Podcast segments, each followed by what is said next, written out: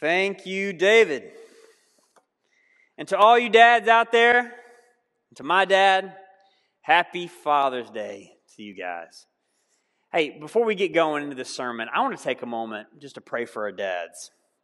And just thank God for our dads. If you have a dad sitting near you in the room with you, go lay a hand on his shoulder. I want to pray just a prayer of blessing over him from the Heavenly Father himself. At the same time, I know that there are others of us who maybe you grew up without a dad, maybe your dad passed away recently, or you have very poor memories of your dad. I want to pray for you too, because I know today can be somewhat of a sore day, can bring back some of that. I just want to pray that the Heavenly Father is very near to you. So let's pray together. God, for all the dads who are listening right now, for all those who are uh, joining in and worshiping with us. Father, I pray that you, the most perfect Father, would just lay a hand of comfort, restoration, strength, encouragement on each of these dads. Some of these dads, today is fun, today is light. Some of them, it's heavy and they're tired and they're given out. Maybe for some of these dads, they can't even focus right now on what I'm praying because kids are crawling all over them. I don't know, but God, I just want to thank you for them. And I pray that you, the Heavenly Father, would show these dads how pleased you are with them for all that they are sacrificing, giving, the energy that they're pouring out for their families. God, build them up. Show them what you see in them and continue to motivate them, God, that they might see their kids as you see their kids. And they would find this fresh strength to want to consistently pour your word, your truth, your encouragement into their families and their kids. For a lot of those listening right now who have lost a dad, or maybe didn't have a dad growing up, or had very poor memories of their dad, I pray that you, the Heavenly Father, would sit near them would comfort them, would show them that you're the God who sees, who knows, and who has a love that no one else can possibly give them except you. God, may today be a day of comfort and hope and healing for them. But we thank you for the gift of fatherhood, for the opportunity to be dad as well as for all of those who are wrestling with what today means. You are a perfect Father. And if anything else, may we at least see this day as a celebration of who you are. In Jesus' mighty name, amen.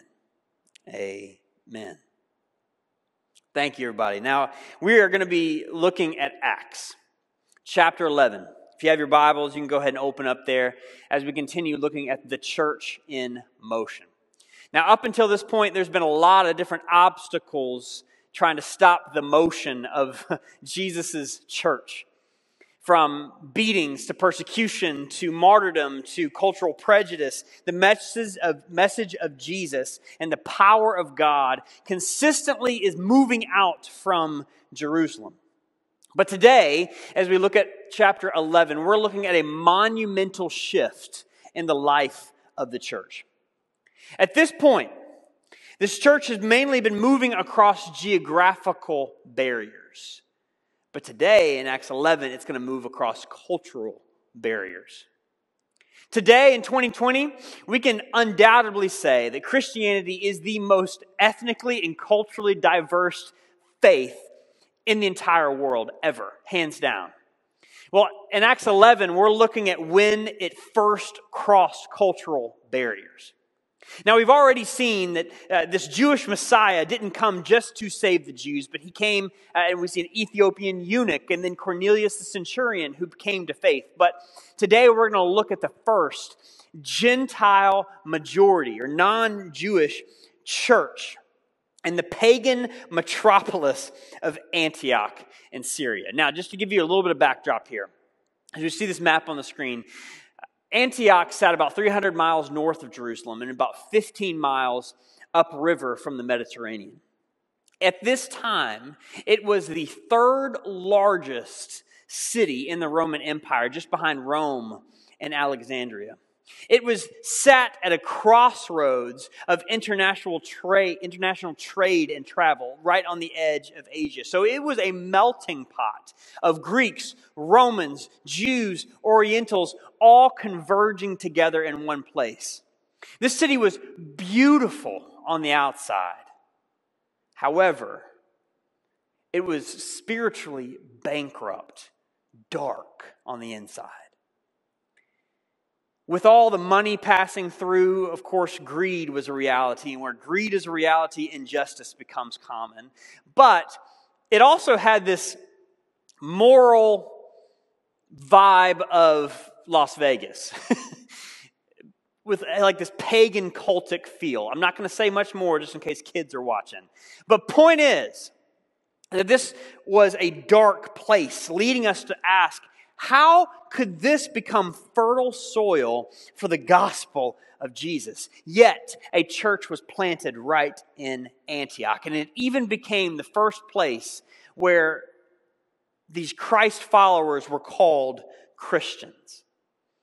Now, Christian was probably a derogatory nickname given to this church from non believing Greeks because they kept talking about this Christos.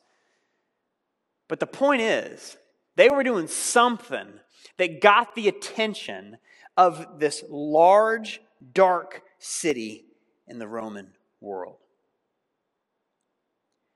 Have you ever felt like your own culture is too dark to be reached? Have you ever felt like your family members, your neighbors, your friends, maybe even your own kids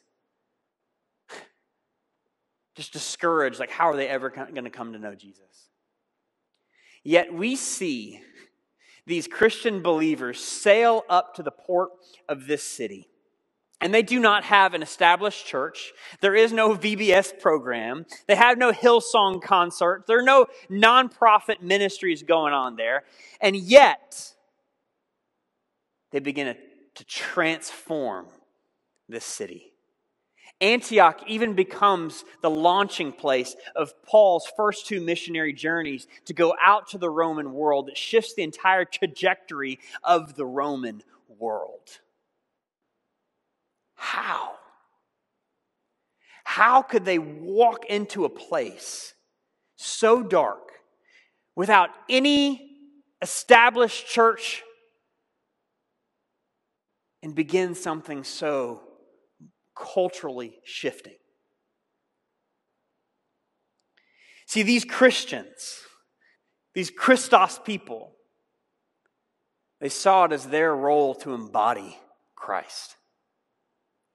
You know, just as God took on flesh and dwelled among us that we might see and know him, these spirit filled Christians saw it as their responsibility to be the ears, the mouth, the eyes, the hands, the feet of Christ right in that context. See, our mission as Christians is to embody the hope of Christ even in the most hopeless of situations. For all of us who have ever wondered, where is God today? What, when we were tempted to grow discouraged. I love this story because we see the way that these early Christians began to live out the life of Christ through them. So, with our own context in mind, how did God use these Christos people to radically transform their city?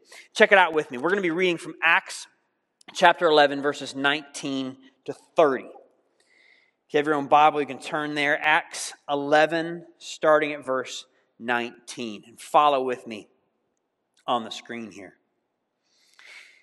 Now, those who were scattered by the persecution that broke out when Stephen was killed traveled as far as Phoenicia, Cyprus, and Antioch, spreading the word only among Jews.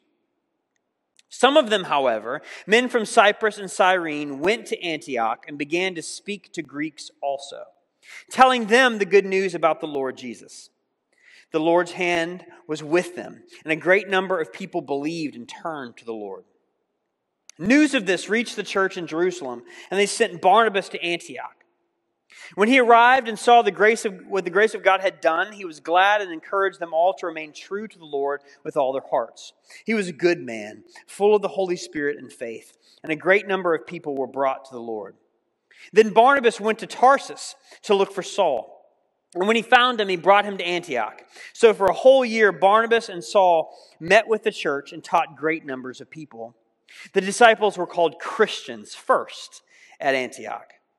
During this time, some prophets came down from Jerusalem to Antioch. One of them, named Agabus, stood up and through the Spirit predicted that a, fa- a, severe famine would spread over the entire Roman world. This happened during the reign of Claudius. The disciples, as each one was able, decided to provide help for the brothers and sisters living in Judea. This they did, sending their gift to the elders by Barnabas and Saul. Can you pray these words after me? God, open my heart, transform my mind, show me how to embody Christ in my life. Amen. How did these Christians make such a splash in Antioch? Surely they had the latest technology. Surely they had the greatest outreach programs or the best speakers, musicians, campaign strategists to come up with catchy slogans. No, not really at all. Now, there's nothing wrong with necessarily using those things, but what humbles me is that they step into Antioch. And here we now see a vibrant, healthy, Christ exalting community of people this springs up where there was nothing before. How? Because this, for these first Christians, they saw it as their role to embody Christ. But, but what did that look like? And for us in our own context, what does it look like for us to embody Christ in a way that can reach our own culture? Even during a pandemic. Well, first, if you're taking notes, I'm going to give you some blanks to fill in here. We are the ears of Christ, listening for the deepest needs and curiosities of our time, and the mouths of Christ, speaking his hope to it. Let me say that again. We are the ears of Christ, listening to the deepest needs and curiosities of our time, and the mouths of Christ, speaking his hope to it. Now let's get to this passage. Think through this with me. Persecution was going on in Jerusalem, which was causing the church to be scattered. They're going to places like you can see on this map on the screen. They're going to Phoenicia, the island of Cyprus, as far as Antioch. But they're mainly sharing the message, it says, with Jewish men and women. And, and it makes sense because Jesus was a Jewish Messiah. And so what they consistently communicated was here is the Messiah, fulfillment of the Old Testament scriptures. He was the one who has come to, to be God's Savior for Israel. And so this consistent place was going because for every Jew they talked to, there's already this foundational understanding of the Old Testament scriptures. But then we see some men from Cy- Cyprus and Cyrene. Cyrene's in northern Africa. You can see that map on the screen as well. They traveled all the way to Antioch carrying the message of Jesus, not to Greek Jews, but Gentiles. But you can see the challenge that would be here. Because if they're used to hearing the, the gospel message through a Jewish lens, now they have to figure out how do we communicate this in a different way to this different group of people? Because if they showed up in Antioch to all these Greek Gentiles and they said, here's the fulfillment of Old Testament prophecy, they'd say, what's the Old Testament?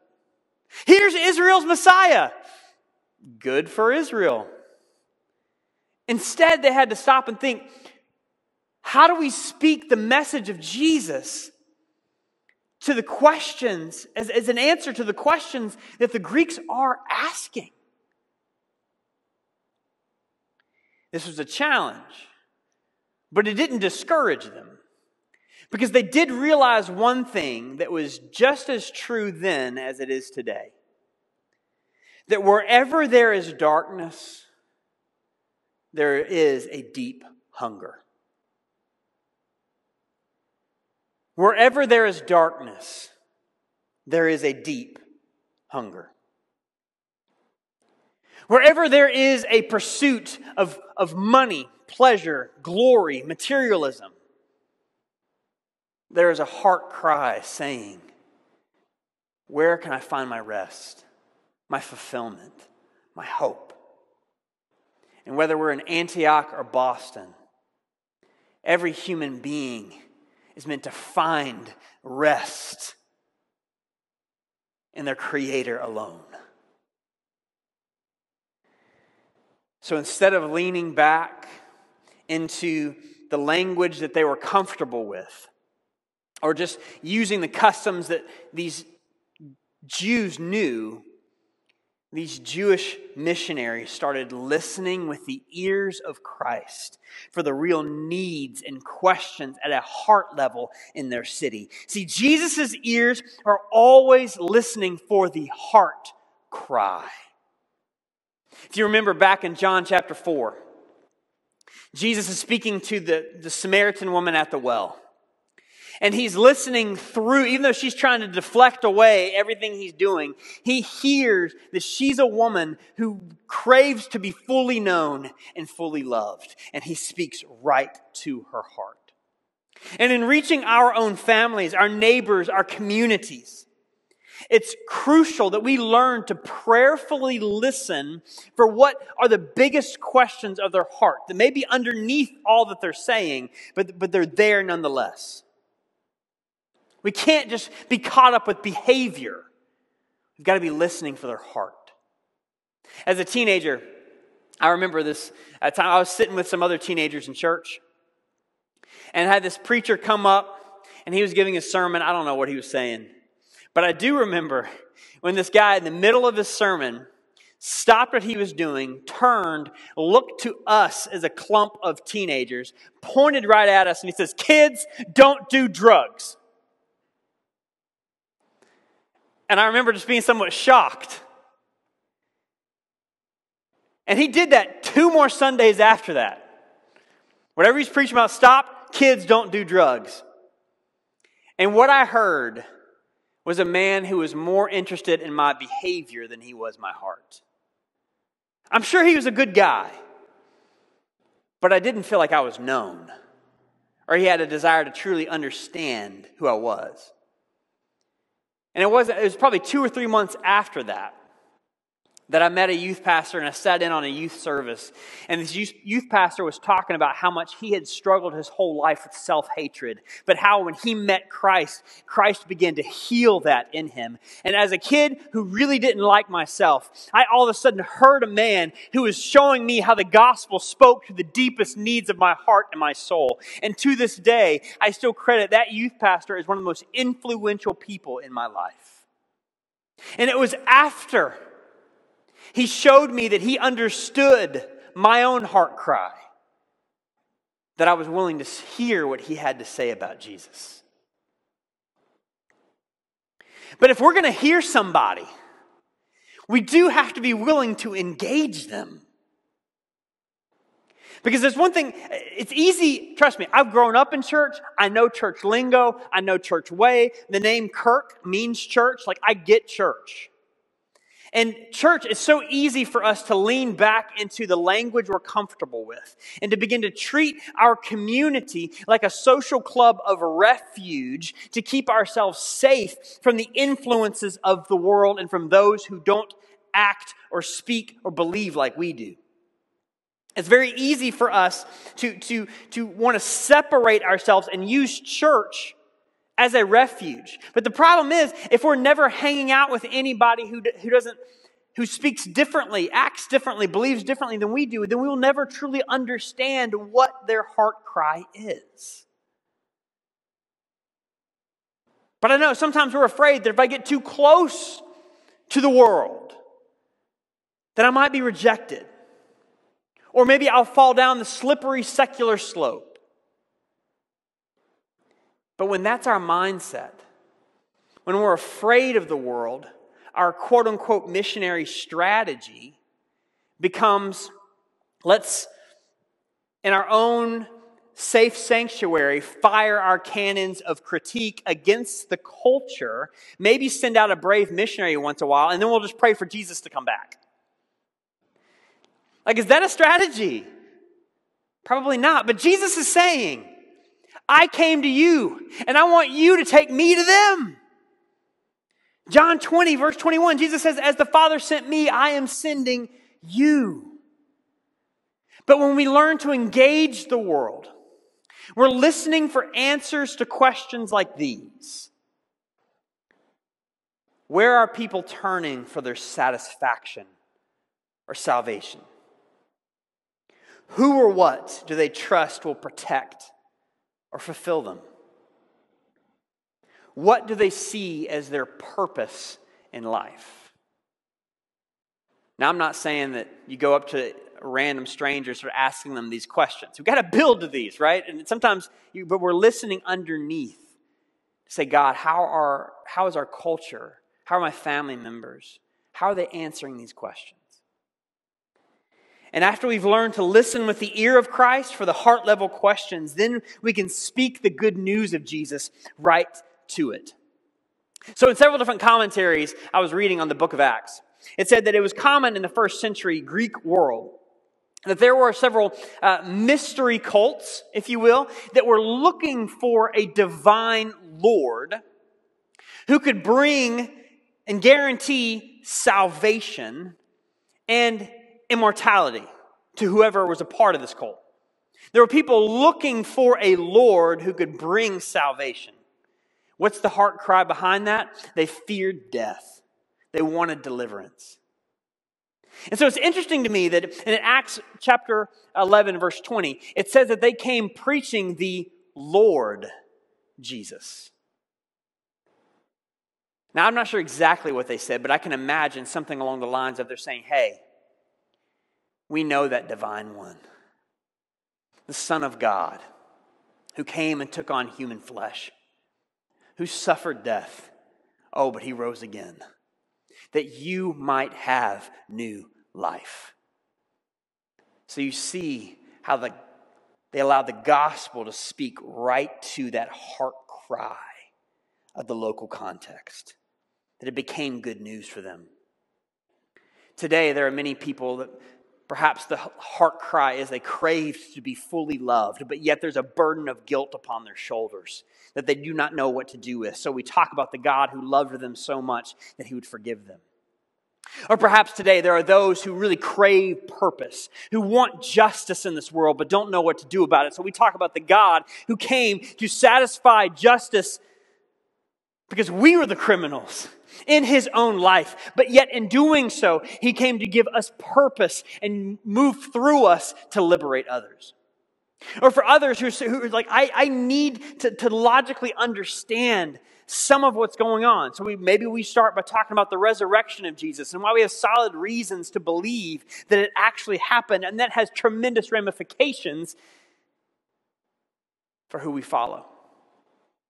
But we're listening in order to speak the gospel right to that need. James Emery White is a pastor says all this better than, than I can, what it means to embody Christ. He says, as Christians, we build bridges of understanding over which the church and the world can walk, meeting over the gospel in the middle. Use language and art, experience and relationship, ministry and narrative to both explain and embody God's message to the world. I feel like we can almost go home after that quote. Like, like that, that summarizes it perfectly. But when we're saying that we want to engage the world, I do want to preface here that we're not saying that we conform to it either. Because it, just like if we don't engage the world, we'll never truly know how to listen. But if we become like the world, if we take on their values, if we begin handling conflict the way they handle it, if we satisfy ourselves with the same things that they're trying to satisfy themselves with, we're no longer embodying Christ and we have no hope to offer them. So we are called to be in the world, but not of it, that we might listen, but also speak to it. And I know that sounds tough. It is tough. But that's exactly what the incarnate Son of God and Son of Man came to do to give us hope. So the Antioch Christians learned to listen with Christ's ears and speak with his mouth. But how else did they embody him? What else do we learn from their example and how we are to actually treat one another? See, we have the eyes of Christ looking for the evidence of his spirit at work among us. As Christians, Christos people, we have the eyes of Christ looking for the evidence of his spirit at work among them. All right, so a bunch of things are happening in Antioch. A lot of people are coming to know Christ. And then the apostles in Jerusalem, who consider it their responsibility to guide this movement, get word. And so they want to send one of their best guys, Barnabas, to go check it out.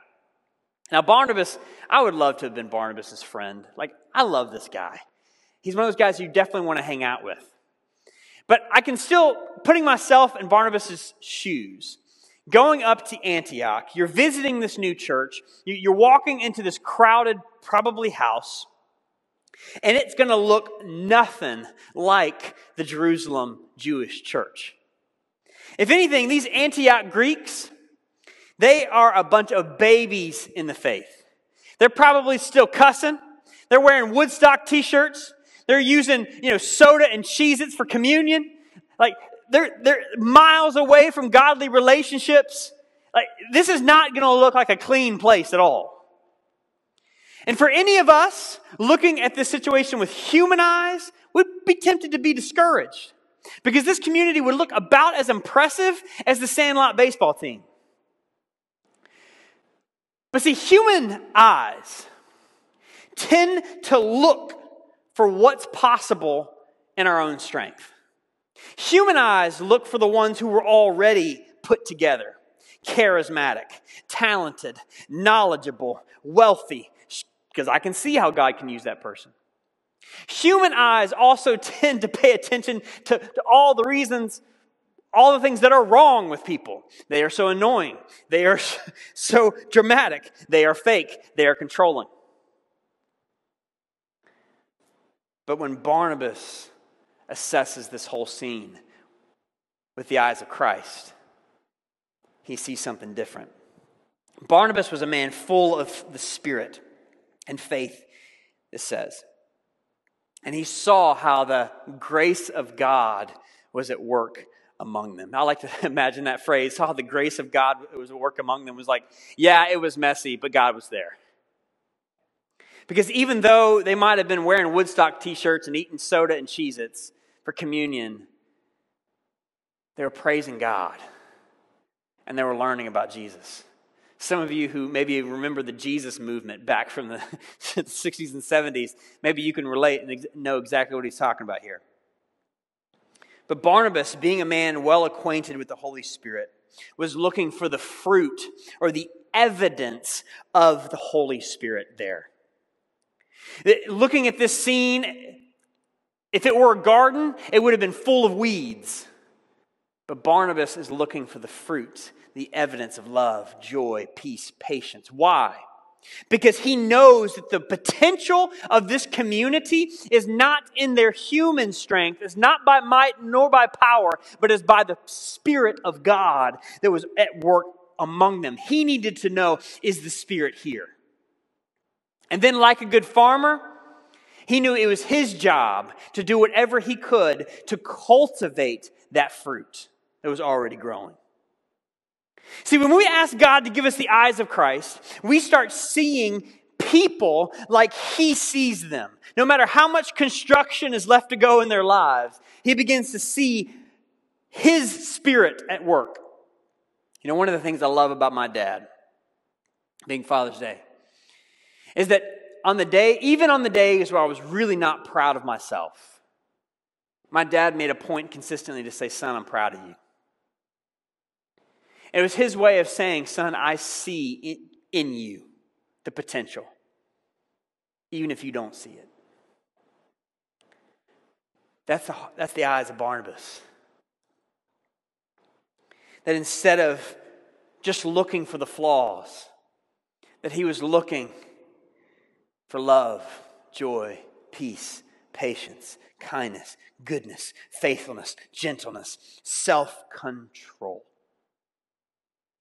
I want to challenge us as a church today, this week. Think of others in this church. And I want you to look for the evidence of the fruit of the Spirit of God in them. Any of these qualities I just put up. And I want you to tell them about it. Encourage somebody. Say, hey, I'm seeing God at work in your life in these ways. Pick somebody that maybe you wouldn't pick normally and reach out and encourage them. But when we start seeing the evidence of God in one another, then we start looking for ways to lift each other up. So Barnabas, looking at this whole scene, realizes, okay, God's at work here, but we need, uh, I need another farmer, somebody who's, who's good at tilling the soil even better than I am. And so he remembered Saul. Saul, the man who was called to be a messenger to the Gentiles. Now, backstory Saul, it's been about nine years, they think, since Saul was converted on the road to Damascus. Nine years since Saul was given the call to be a missionary to the Gentiles. But where has he been? Well, he went to Jerusalem for a bit, but then he's mostly been in Tarsus, his hometown. Just a quick parenthesis here. Sometimes God gives us a word, He shows us what He's called us to do, but sometimes we are called to wait for a while before we actually see Him telling us to step out in it. But yet Barnabas shows up one day in Tarsus and he says, Saul, I got a job for you. We got a church in Antioch. God's doing powerful things. I need you to come with me. And see, what I love about Barnabas here is that Barnabas could have treated Antioch like an opportunity to make a name for himself. He could have treated Antioch and, and, and, and been a little insecure and, and say, well, I don't want Saul to come because everybody's going to see that he's a better teacher than I am, and I, I, I can't deal with that. No, instead, he's, he's not he's already secure in who he is in Christ. He already knows what God has called him to do. And that allows him to come and see Saul and says, buddy, I want to empower you. I'll move out of the way that you might be able to lift up and fulfill your God given calling on your life. And as a result of lifting one another up, this church continued to reach their city. So these Christians, they were seeing with the eyes of Christ, listening with the ears of Christ, speaking with the mouth of Christ. But last, how do they embody him? And how can we? We are the hands and feet of Christ, giving his love to the areas of deepest need. One day in Antioch, a prophet named Agabus, I dare one of you to name your next kid Ag- Agabus or at least your next pet. But Agabus shows up and he announces to the church that a nasty famine is about to hit their region of the world. Now, don't you kind of wish God had warned us ahead of time before this whole pandemic hit? I sometimes do. But, needless to say, he shows up and he says that a, a severe famine is about to hit their region of the world. And non-Christian historians confirm that during the time of Claudius that there was a, a severe famine where the supply was so low that only the rich could afford food, but many of the poor uh, were starving. So he gives them a heads up. But what's amazing to me is not that the prophecy of Agabus was fulfilled. What's amazing to me is how this church chose to respond. And that their first reaction was not, oh no, how are we going to survive? Nor did they sit back and say, well, if the famine's coming, then it must be because of the culture. And they started pointing fingers and blaming everybody for it. Nor did they say, well, this must mean that Jesus is coming back, so I'm just going to lean back and not do anything. Instead, as Christians, they realize, oh, well, if God is telling us about this and he's taking us through us, then he must want to do something through us. Christ said, As the Father sent me, so am I sending you. And I love this because it, informs our present pandemic so well and how we as the church can respond. Because their response to this crisis was threefold. Number one, they look to see who's most at risk. Number two, who can we help? Or what can we do to help? And number three, who can we send? Being an economically prosperous place, the Antioch church probably had some coinage, but the Jerusalem church, because of all the persecution, they were quite poor. So, in such a display of respect and humility, the new church looks back at the old church and they said, We've got to support them. The gospel came from the Jews in Jerusalem. And so they now these, these Greek Gentile Christians are looking back and saying, all right, now we're going to give back to them. What a beautiful display, because that's exactly what family does for each other. The Antioch church didn't say, well, we're the new game in town. Good luck. They said, no, no, we see it as our responsibility to come behind you. We stand on your shoulders and we are going to support you. And as I've looked at this situation and how they responded, and I've looked at our own church and how we've sought to respond during our own pandemic, I just want to say, I couldn't help but to grow grateful for this church community. Because ever since this pandemic hit, I've been hearing people say over and over again hey, number one, who are most at risk? What can we do to help? Who can we send? I've had people say, hey, what, what teams do you need? I've had our elders, deacons, have been calling the lonely, the elderly. We've, our deacons have helped, I think, since this whole thing broke out, 18 different people, giving out almost $2,000. We've been, they've been visiting, caring, giving. You guys continue to support the mission of this church financially. And in doing that, you've, we've been able to support several mission partners going through this season. The generosity has been real. And my encouragement to all of us today, coming right out of Galatians 6 9, is let us not become weary in doing good. For at the proper time, we will reap a harvest if we do not give up. Guys, I know it's been over three months of this pandemic. This got old a month ago. So many of us were feeling tired, depressed. Motivation is low. We're having a hard time staying even keel. We're edgy. We're not thinking straight. But I remember the words of David, Psalm 73 though my heart and my flesh may fail the Lord is my strength forever.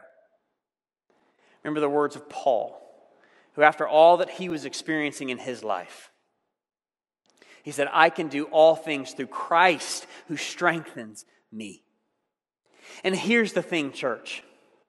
When we talk about embodying Christ, we're not just talking about all the things he wants to do through us. We're talking when, when, when we embody Christ, his very strength is present within us.